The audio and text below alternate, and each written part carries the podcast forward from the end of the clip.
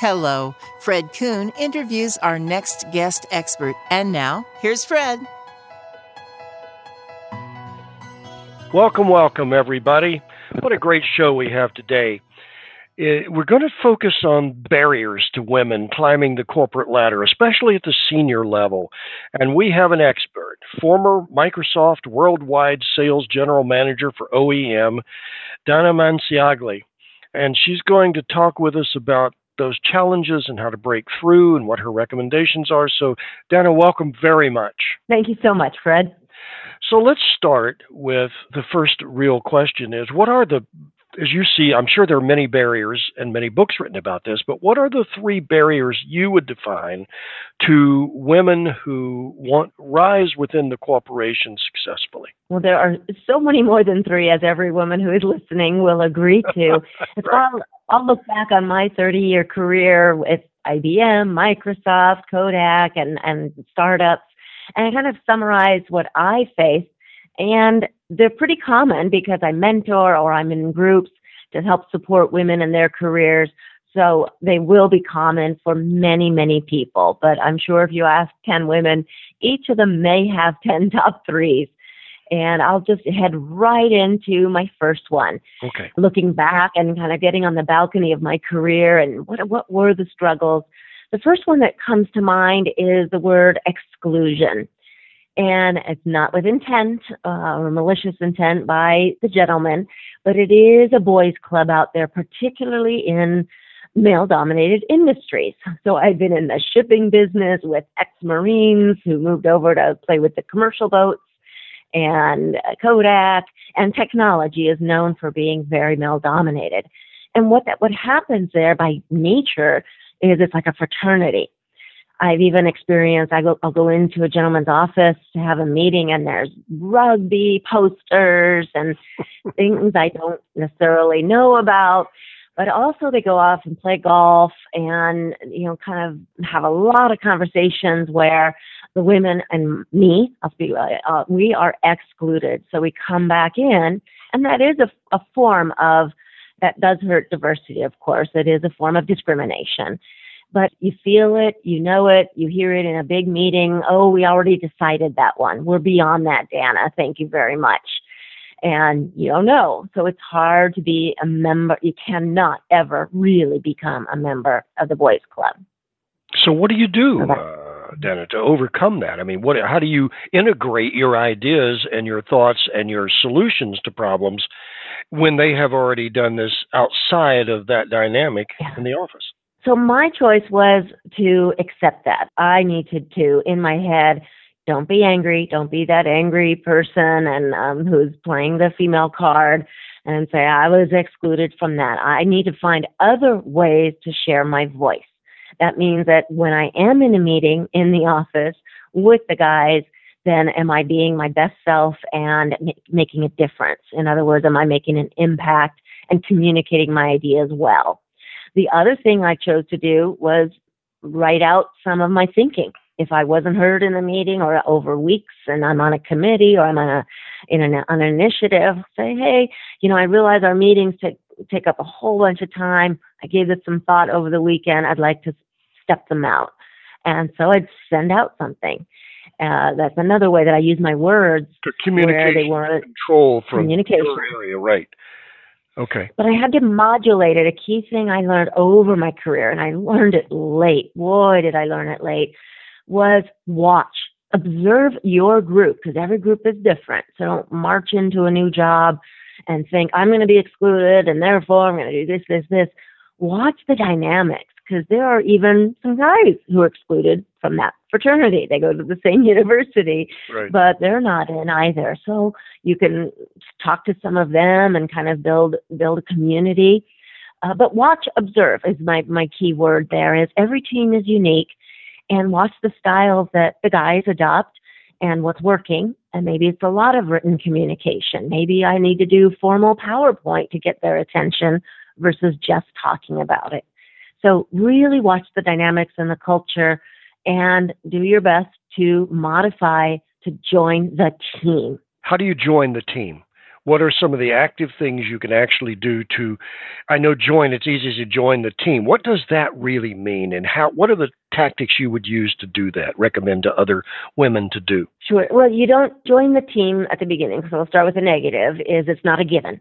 We need to earn that. And no different than another gentleman would need to earn That's right. being it's, it's on the team. So this one is, yes, this one is gender neutral. Yeah. So I ask myself all the time, well, how do the guys do it?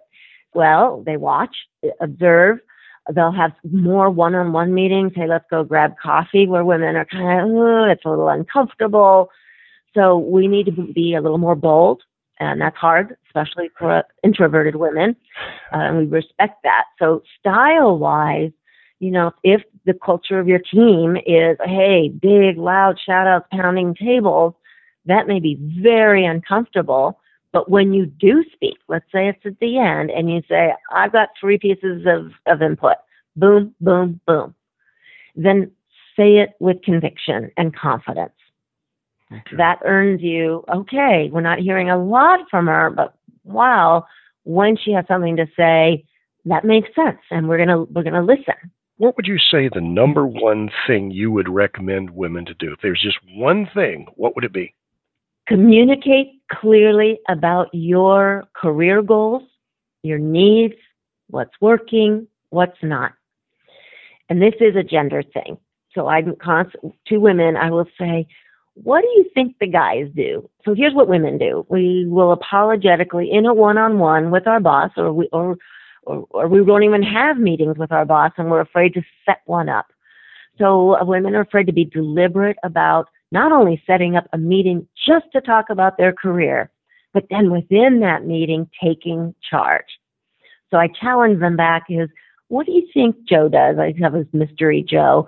Guess what? He marches in and says, hey, boss, let me tell you, I, I know what my next position is here. I want to do that job, even if it's pointing to the boss's chair. I'm going to do that job. I think I have these few things to learn and to demonstrate. What's your feedback? What? How do we make this happen? Isn't that very hard to do, Dana, though? Isn't it, I mean, think yeah. about this. This is almost goes back to the primeval hunter-gatherer kind of uh, acculturation in the, in the whole culture, isn't it? I mean, the, the dominant, subdominant. What about the people who can't do that, who just can't bring themselves to do that? How to? Is there a structured way you can guide them? Yes. Yeah, so I, I purposefully just swung the pendulum to polarize on what Joe would do. That is very bold, and I don't I don't right. recommend that for everyone. I tell this story of what do you think the guys do? Okay, and he, he you know marches in, da da da. Now for you, for the women, here are the steps, and I do have a doc. This is what I teach, but but first set up the meeting. So that's a big step for many. And just tell yeah. your boss it is it is it is not about the tactics of our day and where projects are.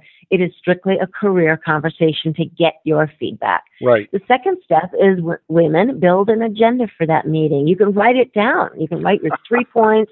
You can write out your script of what you're comfortable. It's got to be in your own words. That's right. But you're basically making statements and getting their feedback. You're having a conversation.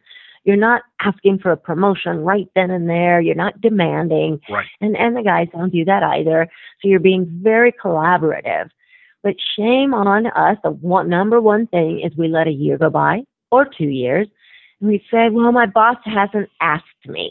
Okay, let's turn the tables on that. So that's the victim.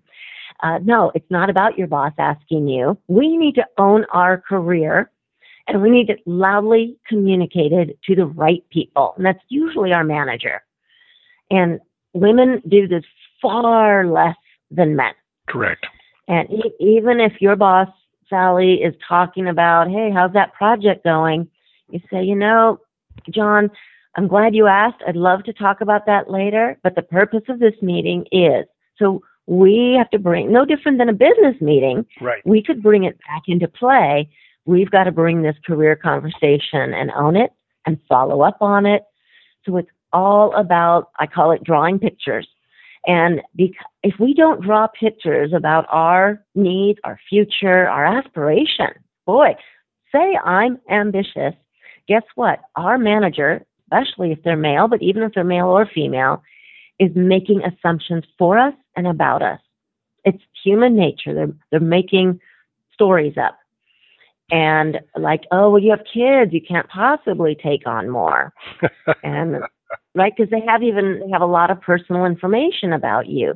So it's up to us to paint our picture, draw it, speak it, tell the story, and keep doing it. Don't think because you said it once that it landed.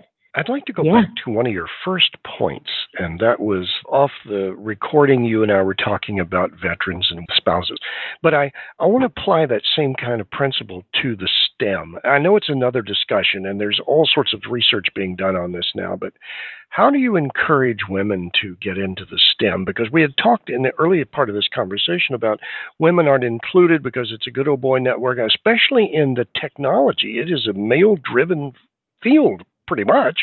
And you would know that. You were one of the, you know, the largest company like it in the world. So how do we encourage women to become engineers, technologists, programmers, scientists, mathematicians? How do we do that? Well, the base starts now, and I'm excited about some of the efforts. Uh, others have a long way to go. And naturally, it starts in our education system, uh, right at kindergarten. Great if the parents help them through it, but a parent Parental you know, hands-on is not required, but at the school, the instruction, the encouragement, the school, of course, schools can have their own unconscious biases about what girls can do. We've all heard it, and we still hear it, what girls should do and what boys should study. So that all needs to be changed, and it is. It's evolving, and we're not there yet. So if we crawl up through kindergarten and then get into high school, then more courses should be offered, and in women should be, young students should be encouraged to join. However, I look at STEM in an interesting way because I am not a STEM person. I'm a sales and marketing right. That's person. That's right. And, and I, I, because that's my style. That's what I liked. You know, when I went to school, that's what attracted me. So on the flip side, I hope we can find the women, and there are just as many as there are men out there, who really enjoy the analytical side, the numbers, the technology. Uh, so we've just got to identify those who love it so we don't have such a drop-off. And that's what happens today with women is they're they're joining these engineering programs because they should or they were pushed into it, right. And then they're just unhappy. And the third phase, Fred, is then when they join a company. Because here's where the challenge is, is what is the culture inside a company yes. on the dev side yes. in that engineering space? So while it was tough for me in sales and marketing roles at the senior level, man, there's a lot more what I'll call bullying. Uh, there's yes, just there's, sure you know, inter- being interrupted in the, as a form of bullying, mm-hmm. or yep. uh, the open, someone opening up their laptop while you while the woman is talking because they're bored, or discounting a woman's ideas much more than they discount the men's. It's a tough environment for yep. women in tech roles in companies. Still, that's going to take a long time to change, well, and think- women drop out. I think we probably ought to have another podcast or two. You yeah. and I could spend hours talking about this wonderful subject of how do we how do we balance out the workforce. Well, our guest today has been a remarkable guest. Thank you, Dana, for your for your participation. Her background and biography will be on the website as well as her contact information.